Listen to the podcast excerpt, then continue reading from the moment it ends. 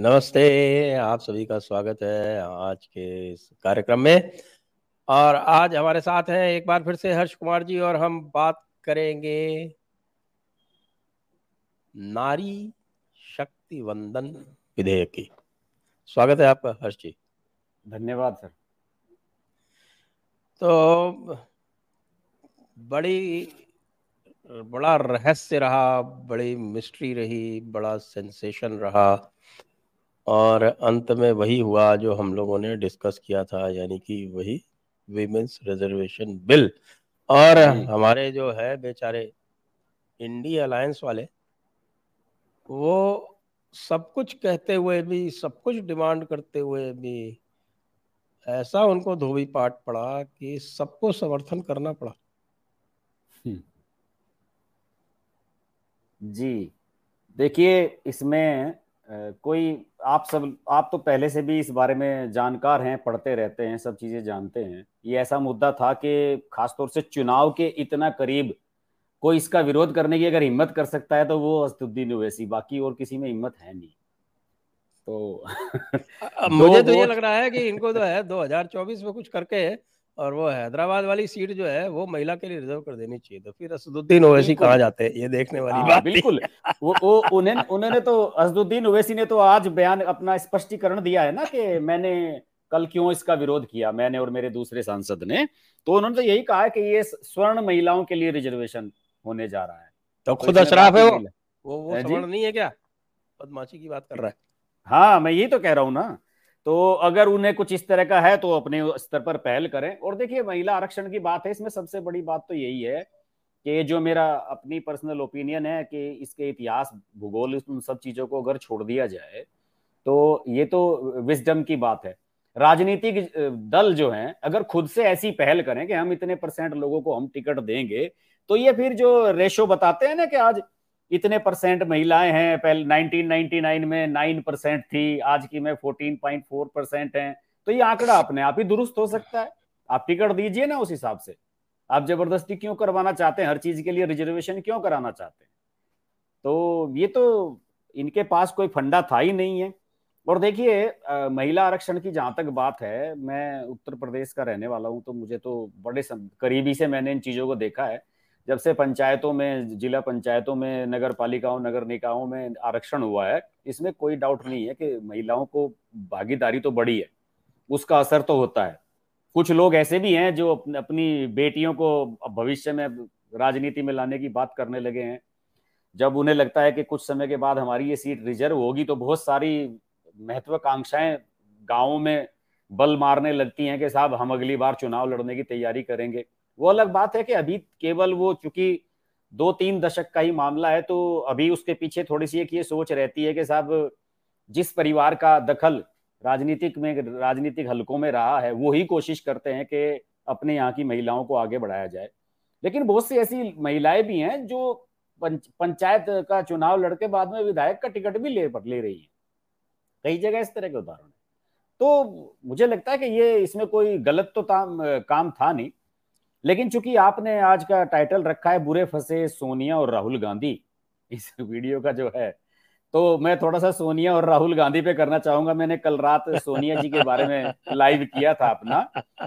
और उस लाइव में मैंने दो बड़ी तथ्यात्मक बातें कही जो महिला आरक्षण से और इन सब चीज़ों से अलग हटके थी। मैंने उसका टाइटल भी यही दिया था कि, कि सोनिया गांधी का पार्लियामेंट में लास्ट स्पीच है। और कुछ लोग बड़े अचंभित थे कि मैंने ऐसा टाइटल क्यों दिया उस वीडियो का? तो मैंने उन्हें लॉजिकली बताया। मैंने कहा कि भाई इस बार तो वैसे ही चुनाव लड़ना उनका श्योर नहीं है। दूसरा अगर चुनाव लड़ती हैं तो हारना तय है। ये बता रहे हैं लोग बिल्कुल हंड्रेड परसेंट है। हंड्रेड परसेंट मैं सहमत हूँ आपसे इस पे पूरी जी जी। क्योंकि वहाँ पे जो मैं लगातार बात करता रहता हूँ अमेठी और रायबरेली पे मेरी लगातार नज़र बनी रहती है और मैं लगातार हर दो चार महीने में एक आध वीडियो इन पर ज़रूर बना देता हूँ। तो वहाँ पर जो समीकरण बन रहे हैं, रायबरेली में बिल्कुल घेराबंदी कर ली गई है, जैसे राहुल गांधी की की गई थी अमेठी में। और अमेठी में खासतौर से स्मृति ईरानी ने वहाँ पे जो प्रधान है वहाँ के, और जो लोकल बॉडी के जो पार्षद वगैरह थे, उन सब लोगों को बड़े अच्छे तरीके से मैनेज किया गया था। उन्हें फंड्स वगैरह दिलाए गए थे काम कराने के लिए तो उन लोगों ने बाद में काम किया था। इसीलिए ये पप्पू जी वहाँ भाग गए थे वायनाड नामांकन करने बाद उसके बाद से। तो सोनिया गांधी के कल वाले वीडियो में मैंने एक बात जो खास कही थी हालाँकि कुछ लोगों को वो हजम नहीं होगी पता नहीं क्यों कि मैंने ये कहा था कि एक महिला जो साठ साल से हिंदुस्तान में रह रही है साठ साल से तो रह रही हैं सिक्सटीज के बाद से मेरे ख्याल में सिक्सटी हाँ साठ नहीं तो पचपन मान लीजिए सिक्सटी एट में आ गई हाँ सिक्सटी एट सिक्सटी नाइन में तो आई गई थी। बिल्कुल परमानेंटली आ गई थी यहाँ पे। तो मैंने कहा कि वो आज तक हिंदी क्यों नहीं बोलना सीखी है? मेरा सबसे बड़ा सवाल ये है। आप बताइए आज भी उनकी जो हिंदी मतलब जो अगर वो कहीं हिंदी भी बोलते हैं तो वो किसी की समझ में नहीं आती। इंग्लिश भी बोलती हैं तो वो ऐसा नहीं लगता कि वो बहुत अच्छी इंग्लिश स्पीकिंग पर्सन है। ऐसा उनका जो भाषण है मैंने 2007 के चुनाव में उत्तर प्रदेश के मैंने उनकी रैली कवर की थी। तो उस समय अधिक अधिक अधिकतर पत्रकार ये कह रहे थे कि भाई ये समझ में नहीं आ रहा है कि ये हिंदी में बोल रही है या अंग्रेज़ी में क्या नोट करें उन्हें समझ में नहीं आता। तो मैंने ये सवाल उठाया था कि जब छह सात साल पहले आई जैकलीन फर्नांडिस ने हिंदी सीख ली यहाँ पे हम्म। नोरा फतेही जो उधर से आई हैं गल्फ कंट्री से उसने यहाँ पे आके काम करने के लिए हिंदी सीख ली है और बहुत अच्छी हिंदी बोलती है। कैटरीना कैफ आज बहुत अच्छी डायलॉग डिलीवरी है जिसकी। जो बिल्कुल कभी हिंदी भाषी लोगों के बीच में ही नहीं रही है। तो मैंने हाँ, कहा सोनिया जी आज तक हिंदी क्यों नहीं बोल पाई? ये मैं ये मैं अक्सर अपने वीडियोस में बात कहता रहा हूँ। कुछ लोग कहते हैं कि आप आप मुद्दे से भटक भटक रहे हैं। मैंने कहा कि नहीं ये मुद्दे की बात है। आप आपके पति हिंदी बोलते थे बहुत अच्छी। राजीव गांधी संजय गांधी इंदिरा गांधी बहुत अच्छी हिंदी बोलती थी। बच्चे आपके दोनों बोलते हैं। आप क्यों नहीं सीख पाई? आप आप आप पे हिंदी बोलनी आज तक क्यों नहीं आई? उसके लिए इच्छा भी तो होनी चाहिए। जी। आप आपके दिलो दिमाग में एक वो पूरा एक अहंकार भरा हो और वो आप पूरे देश को नीची निगाह से देखते हो तो आप क्यों उसके लिए प्रयत्न भी करेंगे? प्रयत्न करें तो निश्चित रूप से आ जाएगी। तो बिल्कुल, तो बहुत देखिए मार्क टुली जैसा जो है वो कितनी अच्छी साफ़ हिंदी बोलने लगा। हाँ बीबीसी वाले। हम्म। तो मैं मैं यही कह रहा हूँ कि ये आप इस इस तरह के मुद्दों पे आप एक इमोशनल कार्ड खेलने की कोशिश करते हैं कि साहब मेरे पति का सपना था। मेरे प, आपके पति का सपना था तो आपने नरसिम्हा राव से क्यों नहीं कराया? या फिर मनमोहन सिंह तो आपके नीचे थे उनकी बाह मरोड़ते कि भाई करो इसे। दस साल रहे हैं आपके पति का सपना तो मोदी जी पूरे कर रहे हैं। इसका तो उन्हें धन्यवाद अदा करना चाहिए मोदी जी को कि चलिए जैसे भी लाए तो हैं। और मोदी जी में कम से कम इतनी बात तो ज़रूर है कि अगर कृषि कानूनों का मुद्दा या एक आध मुद्दे को छोड़ दिया जाए तो किसी पे पीछे हटे नहीं है आज तक। अब इस पे इसे लेके आए हैं तो अब ये कुछ भी कहते रहे कि दो में होगा कभी होगा करके तो मानेंगे ही। हो सकता है कि दो हज़ार उनतीस से पहले मोदी जी ने एक तीर से कई सारे निशाने साध लिए। देखिए मोदी जी ने ये भी पक्का कर लिया कि देखिए कि जो पुरुष सांसद हैं वो भी रुष्ट नहीं होंगे कि भाई देखो हम तो डिलिमिटेशन की बात करेंगे। तो 800 से अधिक सीटें होंगी उसमें से कोई 250 इधर चली जाएँगी। बाकी जो साढ़े पाँच सौ अभी हैं वो तुम्हारी उतनी रहेंगी। बराबर हो गया हिसाब तो पुरुषों के लिए यानी जो जनरल है वो तो उतनी ही रहने वाली हैं। तो तुम्हें क्या समस्या है? जी। और महिलाओं को कह दिया कि भाई देखिए तुम्हारी सीटें बढ़ जाएँगी। तो एक तो ये हो गया। दूसरा ये पक्का कर लिया कि अब डीलिमिटेशन तो और डीलिमिटेशन के साथ साथ जो वो फ्रीज लगी हुई है वो फ्रीज हटके रहेगी। तो एक तीर से हम्म। तीन निशाने तो साध ही लिए कम से कम। बिल्कुल बिल्कुल। और इसमें जो समझदार सांसद हैं पुराने वो बात ठीक है उनकी पार्टी लाइन इस मुद्दे को लेकर कुछ भी हो वो सब ये बात समझ रहे हैं कि इसमें कोई इसमें किसी को कोई दिक्कत होने वाली नहीं है।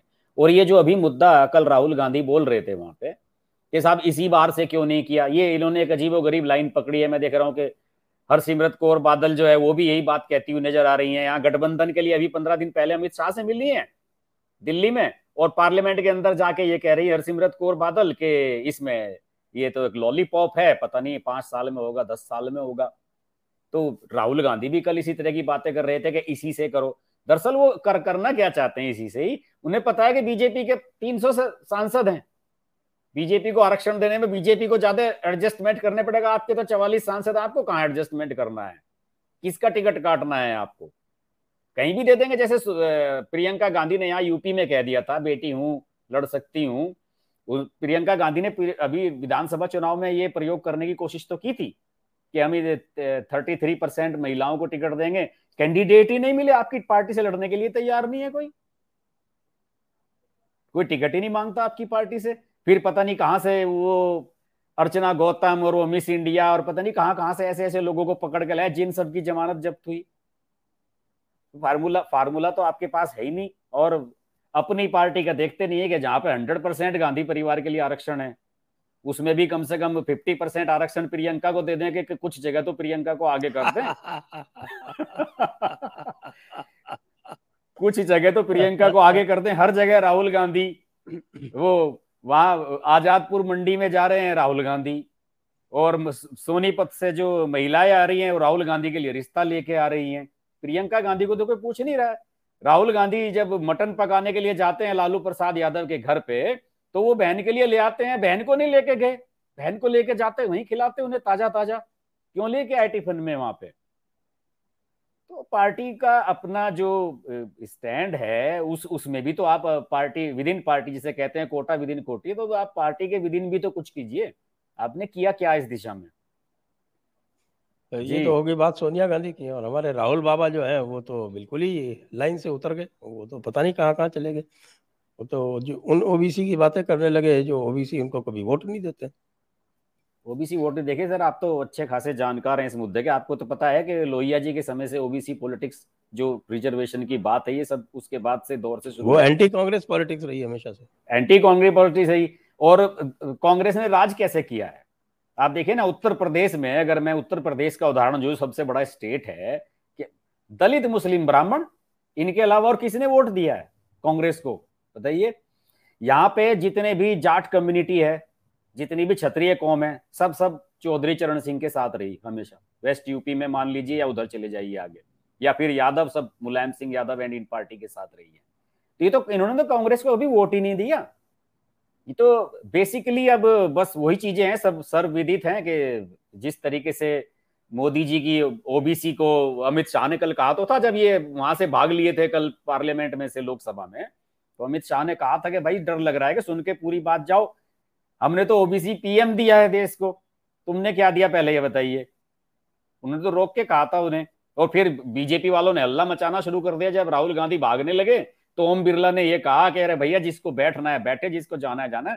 जाते हुए को मत रोको। जाने दो इन्हें। तो राहुल गांधी तो वो तो राहुल गांधी तो अभी भी उसी तरह से अपना वो जो एंटाइटल्ड जो है ना वो एंटाइटल्ड प्रिंस उसी की तरह एक्ट करते हैं कि हम बस हम आएँगे बैठेंगे बोलेंगे और चले जाएँगे। हमें केवल बोलना है सुनना किसी के नहीं है। वैसे कहने के लिए उनकी मोहब्बत की दुकान है। जी जी बिल्कुल सही बात है। और राहुल गांधी का तो फंडा यही है हमेशा से। देखिए कल भी वो उस मुद्दे से नहीं हट हटे। कल भी ये कह कह गए कि ये अडानी वाले मुद्दे से ध्यान भटकाने की बात है। बताइए।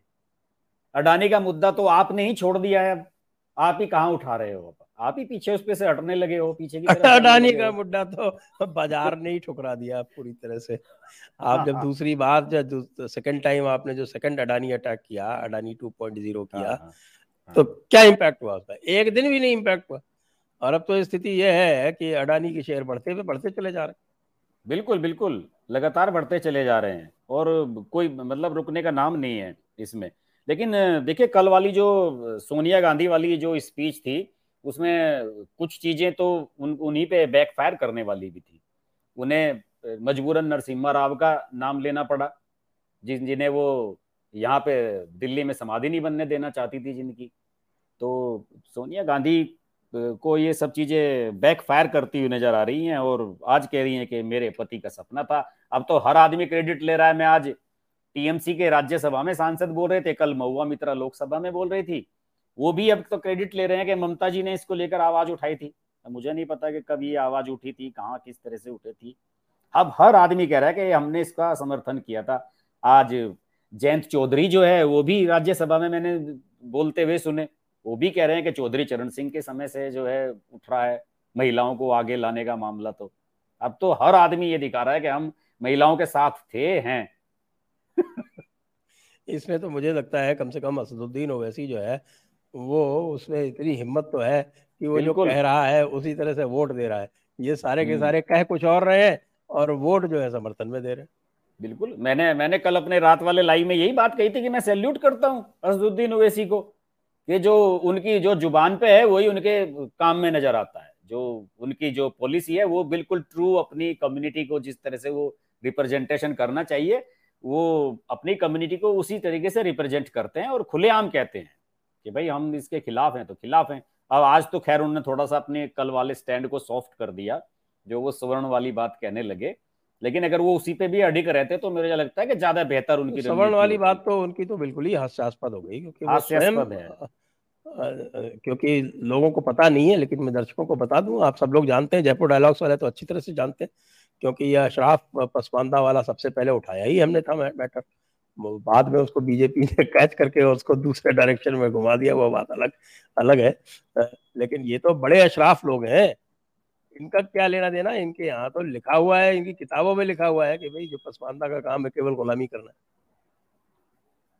जी जी। तो इसलिए उसको ओरिजिनल स्टैंड पे टिका रहना चाहिए। तो ये कहना चाहिए कि भाई हाँ केवल अशराफ को ही हुकूमत करने का हक है जैसा कि उनकी किताबों में लिखा हुआ है कि अशराफ को ही हुकूमत करने का हक बिल्कुल। अगर वो आज यही बात कहते तो इसी तरह की कोई बात कहते मिलती जुलती तो मुझे लगता है कि वो ज़्यादा बेहतर होता और उनकी कम्युनिटी में उनका सपोर्ट और ज़्यादा बढ़ता और उनका बढ़िया होता। देखिए, राहुल गांधी वाली हम जो बात कर रहे थे, राहुल गांधी अडानी वाले मुद्दे पे जो जिस तरह से कह रहे थे कि उससे ध्यान भटकाने की कोशिश है, लेकिन राहुल गांधी अब अब उनका एक नया फंडा चल पड़ा है पिछले कुछ दिनों से। अब वो कहीं कुछ भी करते हैं तो उसमें घुमा फिराकर वो जातीय जनगणना वाली बात ज़रूर कहने लगते हैं। कि साहब ये आंकड़े पेश करो वो आंकड़े अब इनके करो। अब इनके अपने इश्यूज़ ही नहीं रह गए ये केवल जो है हाँ, दूसरी पार्टियों के इश्यूज़ लेके चल रहे दूसरे पार्टियों के इश्यू पे चल पड़े हैं और उनके कहे पे उनके इशारों पे ये खेलने लगे हैं। और इन्हें तो शुरुआत अपने स्टेट से करें ना वहाँ कर्नाटक से। सिद्धरमैया ने तो कराई थी सेंसस उसकी जातीय जनगणना कराई थी पिछले कार्यकाल में अपने। उसके तो आंकड़े नहीं दे रहे हैं वो। पता लग जाएगा वो कलिगा कितने हैं लिंगायत कितने हैं वहाँ पे।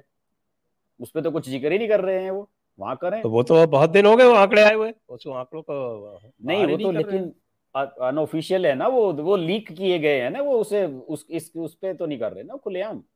वो तो लीक किए हुए आंकड़े हैं आ तो गए हैं लेकिन वो बता रहे आते हैं कि वो ऑफिशियल नहीं है। जिस दिन उसको बाहर कर देंगे ना उस दिन उनका सफाया हो जाएगा वहाँ से।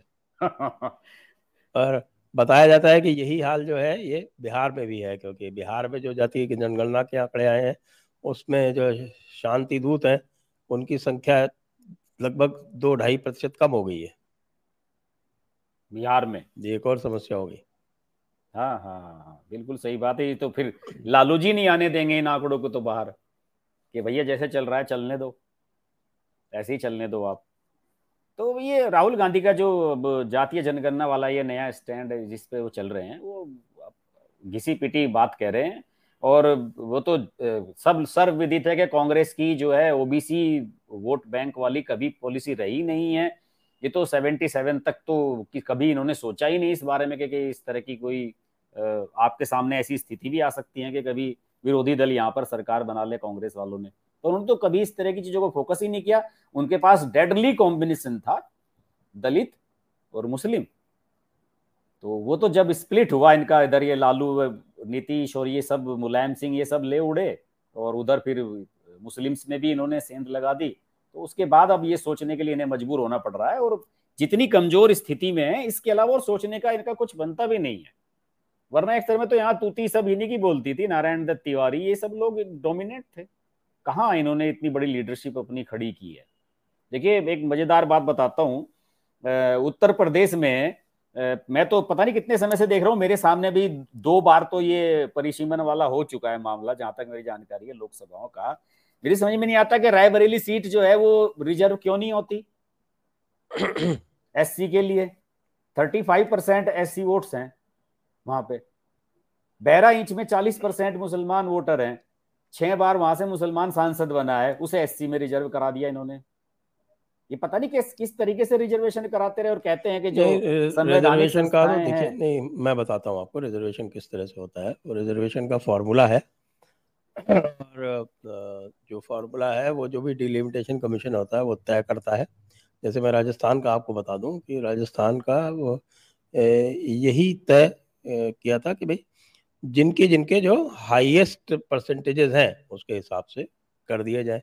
और ये परसेंटेजेस चेंज होते हैं तो वो हाईएस्ट परसेंटेजेस के हिसाब से उन्होंने कर दिया।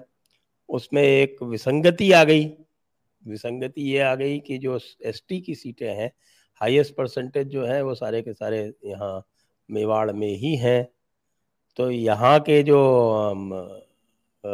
उत्तर राजस्थान के लोग थे, उन्होंने डिमांड किया कि साहब की एक यहाँ पे भी होनी चाहिए। तो फिर एक वहाँ से कम करके यहाँ पर एक विशेष उस पर की गई। नहीं तो जो फॉर्मूला है वो तो वही है कि जो हाईएस्ट परसेंटेज होते हैं वो निकाल के ऊपर से जितने नंबर होते हैं वो रिज़र्व कर दिए हाँ। लेकिन आप आप बताइए ना कि जहाँ मुस्लिम आबादी इतनी ज़्यादा है बहराइच पे वो तो देखना पड़ेगा ना कैसे एससी में रिज़र्व बहराइच की जो शेड्यूल कास्ट की पॉपुलेशन है वो कितनी है उसके हिसाब से होगा। पंद्रह परसेंट है जो मुझे आंकड़ा बताया किसी ने जो मैंने तो जानकारी रायबरेली की कम होगी। हाँ नहीं राय रायबरेली में एससी की ज़्यादा है थर्टी फाइव परसेंट है रायबरेली में। लेकिन मेरा मेरा तो ये, ये मानना है कि कभी भी किसी भी फॉर्मूले में रही हो लेकिन अमेठी और रायबरेली को तो कभी रिज़र्व नहीं होने दिया इन्होंने। ये कैसे हो रहा है? क्यों नहीं रिज़र्व हुई है? चलिए अगली बार करा देंगे। तो जो डिलिमिटेशन का जो ये अभी काम चलेगा मुझे लगता है कि शायद अगली बार ये ये सब चीज़ें भी देखने को मिलेंगी आप तैयार रहिए इसके लिए। क्योंकि महिला वाला तो मेरे ख्याल से लॉटरी से ही होगा उसका तो कोई और रास्ता है नहीं। हाँ महिला वाला तो उसी तरह से करा जाएगा। और ये जो कोटा विदिन कोटा वाली बात कर रहे हैं ये मुझे लगता नहीं कि ये बात यहाँ पे कामयाब हो पाएगी या इसका कोई फ़ायदा हो पाएगा। ये तो एक वही वोट बैंक वाली पॉलिटिक्स के अलावा कोई बात है नहीं इसमें। और अगर ईमानदारी से करना है एक इलॉजिकल बातें करती हैं। आप आप, आप बताइए कि आप तो आई रहे हैं। इस बात का क्या लॉजिक है कि नब्बे नब्बे सचिव हैं और उनमें से केवल तीन ओबीसी हैं? बताइए। वो तो होंगे ही। देखिए मैं इसका आपको बता देता हूँ। जी। 1995 है वो पहला बैच था हम्म। जिसमें कि सेक्रेटरी जिसमें कि ओबीसी का रिजर्वेशन हुआ था। एक बात। दूसरी बात वो भी हो जाएगा ना तो भी नहीं होगा। क्यों? क्योंकि इसी कांग्रेस ने ऐसा कार्य किया है कि भाई जो ओबीसी की जो एज लिमिट है वो है अधिक। हम्म। दो वर्ष अधिक है एस सी एस टी की पाँच वर्ष अधिक है। हम्म। तो जब अधिक आयु में आएँगे तो रिटायर भी पहले होंगे। तो सेक्रेटरी लेवल पे पहुंचेगा कौन? तो आप तो डिमांड ये कीजिए कि भाई सबकी आयु बराबर रखनी चाहिए आपको। पहले ये कहा जाता था कि भाई ये एस सी में लिटरेसी रेट कम है, जो है वो ग्रेजुएट पोस्ट ग्रेजुएट कम होते हैं, इसलिए उनको अधिक आयु का आपको लाभ देना चाहिए। आज तो ऐसी बात है नहीं। तो सबको बराबर एज करो और जो आपके जो अवसर हैं, उनको भी कम करो। उसको तो तो आप बढ़ाते जाते हो। आपने छः छः अटेम्प्ट दे दिए जनरल को और अनलिमिटेड अटेम्प्ट हैं एस सी एस टी को। एस सी एस टी को। सैंतीस सैंतीस साल की एज तक वो आएँगे तो वो तो सेक्रेटरी तो छोड़ो आप वो ज्वाइंट सेक्रेटरी नहीं बन पाएँगे। बिल्कुल। तो इस ये तो आपको इस तरह से देखना चाहिए ना। आपकी ही नीतियों के कारण जो है कोई ऊपर नहीं पहुँच पाता है। यही तो मैं कहता हूँ कि इन्हें पता नहीं कौन इनके जो सलाहकार हैं राहुल गांधी के वो ऐसे डाटा इन्हें निकाल के देते हैं और इतनी इनमें बुद्धि है नहीं कि उसको काउंटर कर सकें उस पर क्रॉस क्वेश्चन कर सकें क्योंकि इनकी जानकारी उतनी है नहीं। इन्हें दे दिया जाता है कि यार भाई मुझे कल बोलना है बताओ क्या बोल? तो इनका अपना चेले चपाटा कोई कुछ भी निकाल कर दे देता है वो एक बात बोल के अपना वो तो अमित शाह ने कह दिया ना कि एनजीओ स्लिप लिख के दे जाता है। हाँ वो उनका इशारा उसी तरफ़ था। कि वो एनजीओ से मतलब उनका यही था, वो सिविल सोसाइटी वाले और जो सोरस वाले लोग हैं जो उस टाइप के कम्युनिस्ट टाइप के, वही सब लोग देते हैं इन्हें निकाल निकाल के। वो ये भूल जाते हैं कि जो आपने अभी बात बताई है कि साहब, ये तो इसके लिए तो जिम्मेदार आप खुद ही हैं। कभी आत्मचिंतन कीजिए कि ऐसा क्यों हो रहा है कि तीन ही सेक्रेटरी जो है वो ओबीसी बिरादरी के हैं। ये इस तरह की लॉजिकल बातें करने का कोई मुझे समझ में नहीं आया और जिस तरह की राहुल गांधी ने कल स्पीच दी, वो मुझे तो वही मणिपुर वाला ही उनका सारा जो एटीट्यूड है, जिस पर वो मणिपुर में बोले थे शुरुआत तो वो कुछ अच्छे संभले हुए शब्दों से करते हैं और फिर जैसे ही उनका बीपी बढ़ना शुरू होता है, वो फिर उसी टोन पे आ जाते हैं फिर वो चिल्लाने लगते हैं, चीखने लगते हैं तो वो, वही सेम मुझे तो मणिपुर वाला ही जो है उनका बोलता हुआ नज़र आया, मुझे कुछ खास उनमें फ़र्क नहीं लगा जी। वैसे आपके पत्रकार मित्र जो हैं, वो बड़े इस मामले पे थोड़े से सावधानी पूर्वक बयान दे रहे हैं। पत्रकार मित्र मतलब क्या जैसे समझा नहीं मैं। मतलब आपके आपके पत्रकार मित्र जो लोग जिनके बारे में आप चर्चा करते रहते हैं। अच्छा अच्छा। रवीश कुमार अजीत अंजुम हाँ, जैसे। अजीत अंजुम एंड पार्टी ये सब लोग हाँ हाँ। हम्म, सत्य हिंदी जैसे। हाँ वो तो है सत्य हिंदी वाले जो है वो तो अब इस पे डिबेट कर रहे हैं। कि राहुल गांधी ने ये मास्टर स्ट्रोक मारा है, वहाँ पे सेक्रेटरी वाला मामला उठा दिया है, ये बहुत बड़ा मुद्दा है, उन्हें भी, वो तो आप सब पता ही आपको लेफ्टिस्ट हैं, वो आगे जाने के बजाय पीछे ही जाते हैं सारे के सारे। वही जानकारी का अभाव है उन सब के बीच में। आज राहुल गांधी पे लगे हुए हैं वो सब लोग कि ये इतनी बड़ा, इनका मेक ओवर हो जा रहा है इमेज का, कुलियों के बीच जा रहे हैं, फलाना, ढिकाना, उस पर लगे हुए हैं आज वो सब लोग। तो उन्हें तो अब क्या कहना चाहिए कि मुझे तो ये जानकर, सोचकर भी हँसी आती है कि जो कम्युनिस्ट हमेशा एंटी कांग्रेस जिनकी पॉलिटिक्स का वो ट्रेंड रहा है, आज की तारीख में राहुल गांधी उनके सर्व स्वीकार्य नेता बन गए हैं। राहुल गांधी को वो बिल्कुल जस्टिफाई करने लगे हैं हर वजह से कि जो ये कह रहे हैं बिल्कुल सही कह रहे हैं। रवीश कुमार तो उनके समर्थन में लाइन लगा दे रहे हैं वीडियो बनाने में। हर मुद्दे पे। जी जी, बिल्कुल। लेकिन रवीश कुमार के यूट्यूब पे आने से अजीत अंजुम और आशुतोष को बड़ा नुकसान हुआ है। हाँ इन्हें नुकसान हुआ है। व्यूवरशिप इनकी बहुत गिरी है और व्यूज़ उतने नहीं आ रहे हैं जितने पहले आया करते थे। ये हकीकत बात है। अजीत अंजुम ने फिर इसलिए दूसरा फॉर्मूला अपना लिया। अजीत अंजुम ने अभी जो ये ब्रॉडकास्ट एडिटर्स एसोसिएशन वाला जो मामला था इसे लेकर कम से कम दस वीडियो बनाए होंगे। कि मैं इसका महासचिव हूँ, लेकिन मैं इसकी मीटिंग में नहीं जाऊँगा। ये चौदह एंकर जो बैन किए हैं इंडी अलायंस वालों ने इसे लेकर वो वीडियो बनाने लगे, उन्हें लगा कि भाई उस मुद्दे पे तो रवीश कुमार पहुँच गए, राहुल गांधी उसको तो उन्होंने कैप्चर कर लिया, वो दूसरे मुद्दे पे लग गए हैं, इन चीज़ों पे बनाने लगे हैं। ये तो चलता रहेगा, अभी चलने वाला है ऐसे में। लेकिन मैं, संजय जी, आपसे भी एक सवाल आज पूछना चाहूँगा कि जैसे पंचायतों में आरक्षण हुआ था तो फिर हम्म। कुछ नए पद निकल के आए पंचायत प्रधान पति सरपंच पति। तो क्या आने वाले समय में हम विधायक पति और सांसद पति भी टर्म देखेंगे क्या?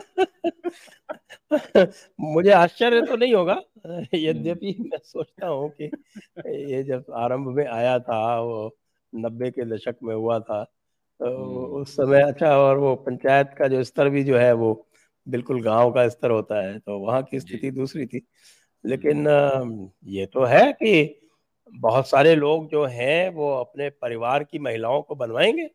बिल्कुल। परिवार की महिलाओं महिलाएँ बनेंगी उनको बनवाने का काम जो है वो पति या बेटा या बाप ये सब करेंगे तो वो चलेंगी तो उनकी तरह से। आखिरकार वो जो आपकी मोना मिश्रा है आराधना मिश्रा वो चलती हाँ। तो प्रमोद तिवारी के ही कहने पे है। बिल्कुल बिल्कुल। और भाई दो विधायक जो जीते हैं उनमें से एक है वो प्रमोद तिवारी के कारण ही तो जीती हैं। हाँ तो प्रमोद तिवारी राज्यसभा में है अब। नहीं तो प्रमोद तिवारी लड़ते हैं उनकी ही पक्की सीट है वो।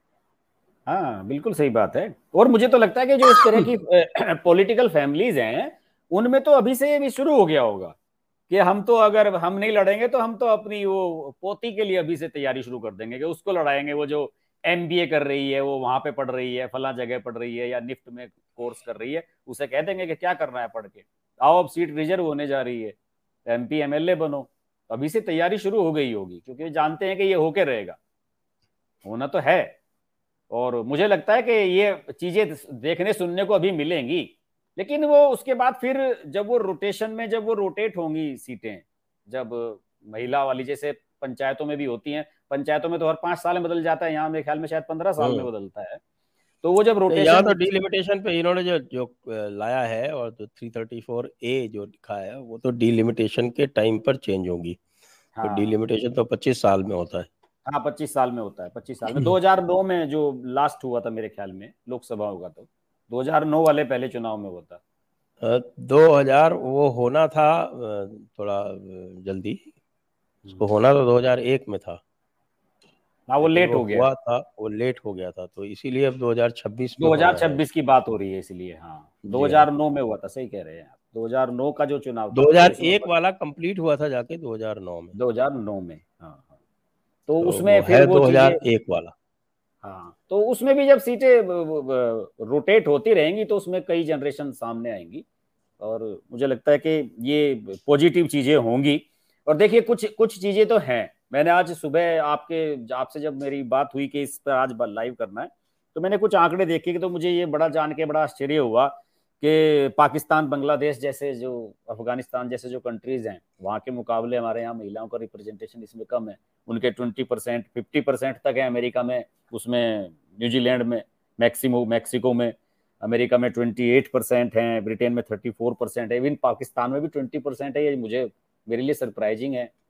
कि वहाँ तो पाकिस्तान का ये जो पूरा जो क्लास है ना ये पूरा का पूरा ये एक उनका अशराफ जमींदार वडेरा क्लास है। जी। जो जो उनकी जो अपर क्लास एलिट है वो ही आती है इनके नेशनल हाँ। असेंबली में। तो वो जो महिलाएँ हैं वो सब वो अपर क्लास की वही महिलाएँ हैं। हाँ वो पंजाब पंजाब ज़्यादातर हिस्सा पंजाब का है वही लोग डोमिनेट भी करते हैं। पंजाब में उनकी जो टोटल जो सीट्स हैं उसमें से आधी से अधिक अकेले पंजाब से। हाँ। और सिंध में भी बड़े बड़े बड़े बड़े किसान थे और बड़ी बड़ी उनकी सिंध में ये जो वडेरे हैं जिनके पास हज़ारों एकड़ जमीनें हैं वो उन परिवारों से हैं सब जो भी वहाँ से आती है। हाँ। आखिरकार ये आपकी जो भुट्टो फैमिली है ये क्या है? हाँ। इनके पास किलोमीटर्स में ज़मीन है किलोमीटर्स में। जी जी जी। मैं ये तो कह रहा हूँ सारी कायस्त इनके पास वहाँ भी वहाँ कोई लैंड रिफॉर्म नहीं हुई जैसे भारत में लैंड रिफॉर्म हुई वैसे हाँ वो जमींदारा अभी चल रहा है सब। बिल्कुल वही जमींदारी वाला सिस्टम उनका चल रहा है। हाँ हाँ हाँ। तो बिल्कुल उसी हिसाब से उनकी पॉलिटिक्स है। हाँ बिल्कुल सही बात है। एक एक पॉजिटिव बात मैं आपको इस थोड़ी सी चलते चलते अभी जब हम आगे की तरफ़ बढ़ ही रहे हैं आप कभी संजय जी आए नई दिल्ली पता नहीं आप कब कब आना होता है कभी किसी आपको मैं दो तीन ऐसे पॉइंट्स बताऊँगा कि जैसे राजीव चौक और बारह खंबा रोड, दो आसपास के मेट्रो स्टेशन हैं। आप कभी ऑफ़िस टाइम पर आप सुबह के समय वहाँ खड़े होइए। मेट्रो स्टेशन से लोग ऑफ़िस के लिए निकलते हैं, हज़ारों की संख्या में, क्योंकि वहाँ सब हाई राइज बिल्डिंग्स हैं, सारे ऑफ़िस कॉरपोरेट ऑफ़िस के हेडक्वार्टर्स वहाँ पे हैं। और फिर शाम के समय जब दफ्तरों से निकल के लोग आते हैं, आज की तारीख में 50 परसेंट महिलाएँ आपको मिलेंगी हर ऑफ़िस में। मैं अपनी मीडिया इंडस्ट्री की आपको बताता हूँ आप नोएडा फ़िल्म सिटी में चले जाइए जितने भी ये हाउसेज हैं। अब एचआर प्रमोट कर रहा है और स्पेशली कह रहे हैं कि साहब हमें महिलाओं को अपने यहाँ पर ज़्यादा रखना है महिला एम्प्लॉय को। मैंने एक बार पूछा भी मैंने कहा भाई इसके पीछे क्या लॉजिक है? उन्होंने कहा कि सबसे मेन लॉजिक है ऑफ़िस का डिसिप्लिन डेकोरम ये मेंटेन होता है। उन्होंने कहा कि पहले जो लड़के यहाँ बैठते हुए यहाँ खैनी खाते हुए यहाँ थूक देते थे अब वो इससे बचते हैं। हर बात में पहले जो लड़के हैं, गाली दे के बात करते थे, अब अगर बराबर में लड़की बैठी है तो फिर अपनी जबान संभाल के बात करते हैं। उन्होंने कहा कि इससे ये चीज़ें भी सुधरती हैं, एक ये भी मेंटेन होता है। तो मैं तो देखता हूँ कि निजी क्षेत्र में, आप देखे ना टीचर्स में, हर जगह महिलाएँ आ रही हैं, और उन्हीं को बढ़िया टीचर आज हर बच्चा जो है, अपने पुरुष टीचर के बताए बजाय महिला से पढ़वाना चाहता है कि कोई लेडी टीचर मिल जाए बच्चे के लिए।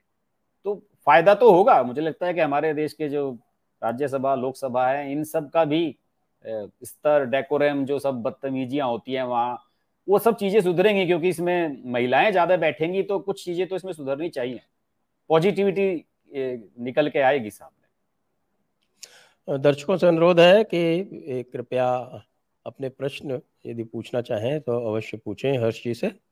और आपसे यह भी अनुरोध है कि सब्सक्राइब कर लें और चैनल को सब्सक्राइब करके आप बेल आइकॉन भी दबा लें। वीडियो को लाइक भी करें, शेयर भी करें। अंत में मैं आपसे ये पूछूँगा कि ये जो पूरी कवायद की है मोदी जी ने और बड़ी कुशलता से की है, सफलता से भी की है, इसका आपको चुनावों में क्या परिणाम आता दिखता है? इसका पॉजिटिव होगा, फ़ायदा मिलेगा। देखिए, मेरे एक मित्र सांसद हैं वो अक्सर एक बात कहा करते हैं, उनके क्षेत्र में दो तीन उपचुनाव भी हुए पिछले दिनों, और मैं उनसे जब बात करता हूँ इसमें तो मैंने कहा कि, यार, लगता तो है नहीं माहौल आपके पक्ष में, लेकिन कैसे लग रहा है आपको? तो वो एक बात हमेशा कहते हैं। तो कहते हैं कि, हर्ष भाई, मुझे महिलाओं पे भरोसा है अपने क्षेत्र में। कि भले ही उनके गाँव के जो पुरुष हैं, उनके पति हैं, भाई हैं चाचा ताऊ हैं वो किसी को भी वोट दे दें चाहे वो समाजवादी पार्टी को दे आए चाहे बसपा को दे आए। लेकिन महिलाओं में महिलाओं में ये इस, इसका मुझे भरोसा है कि महिलाएँ जो है मोदी जी की प्रायोरिटी रही हैं ये बात महिलाएँ रियलाइज़ करती हैं और अंदर जाके वो कमल के फूल पे बटन दबा देती हैं। फ़ायदा तो निश्चित रूप से है इस बात का।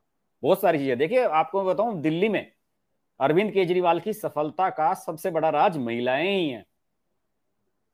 मैंने बहुत सारे ऐसे लोग देखे हैं, मेरे कई जानने वाले मित्र हैं, उनमें सब बाकी जो है वो बीजेपी को वोट देते हैं, लेकिन वो मेरे सामने कह रहे थे कि भाई मैं तो दे आता हूँ, ये तो आम आदमी पार्टी को दे के आती है। मैंने कहा, क्यों? तो उन्होंने कहा कि ये केजरीवाल की सब लोग फ़ैन है, किसी को पेंशन के कागज़ बनवाने हैं, महिलाओं को वृद्धावस्था पेंशन देनी है, ये सब चीज़ नहीं है तो उन्हें लगता है कि साहब केजरीवाल के कार्यकाल में बड़ा स्मूथली हो रहा है। पहले नहीं, इस तरह से होता था, हालाँकि शीला दीक्षित थी तब। उस समय भी ये सब चीज़ें थी, लेकिन केजरीवाल के समय में ये चीज़ें बड़ी, जो इनके अपने क्षेत्र के इनके पार्षद हैं, उनकी ड्यूटी दी गई है, टारगेट फिक्स किए गए हैं कि आप जाइए, महिलाओं को जोड़िए अपनी पार्टी से। महिलाओं से कहिए कि आपको कोई भी काम करवाना है, सरकारी दफ्तर का कोई भी काम है, आप हमें बताइए, हम आपकी तरफ़ से वो काम करने के लिए लेके जाएँगे। तो ये सब, मोदी जी ने जो उज्ज्वला वाला मामला है और ये सारे इतने जो काम किए हैं इसका फ़ायदा तो मिला ही है ये पिछले दो तीन चुनाव में, खासतौर से भी यूपी के चुनाव पिछले साल, उसमें ये प्रूव हो गया। जिसे कह रहे थे कि एक वेव आ रही है अखिलेश और ये सब विपक्ष वाले, वहाँ पे भी तो एक ही हो गया था, सारा इंडिया अलायंस इकट्ठा तो था ही वहाँ भी। तो उसी उसी उसका साफ़ रिफ्लेक्शन यही था कि महिलाओं का जो समर्थन है, वो तो बीजेपी के प्रति बढ़ा है और ये उसका एक स्ट्रॉन्ग पॉइंट है। निश्चित रूप से फ़ायदा होगा इसका। जी तो आइए अब हम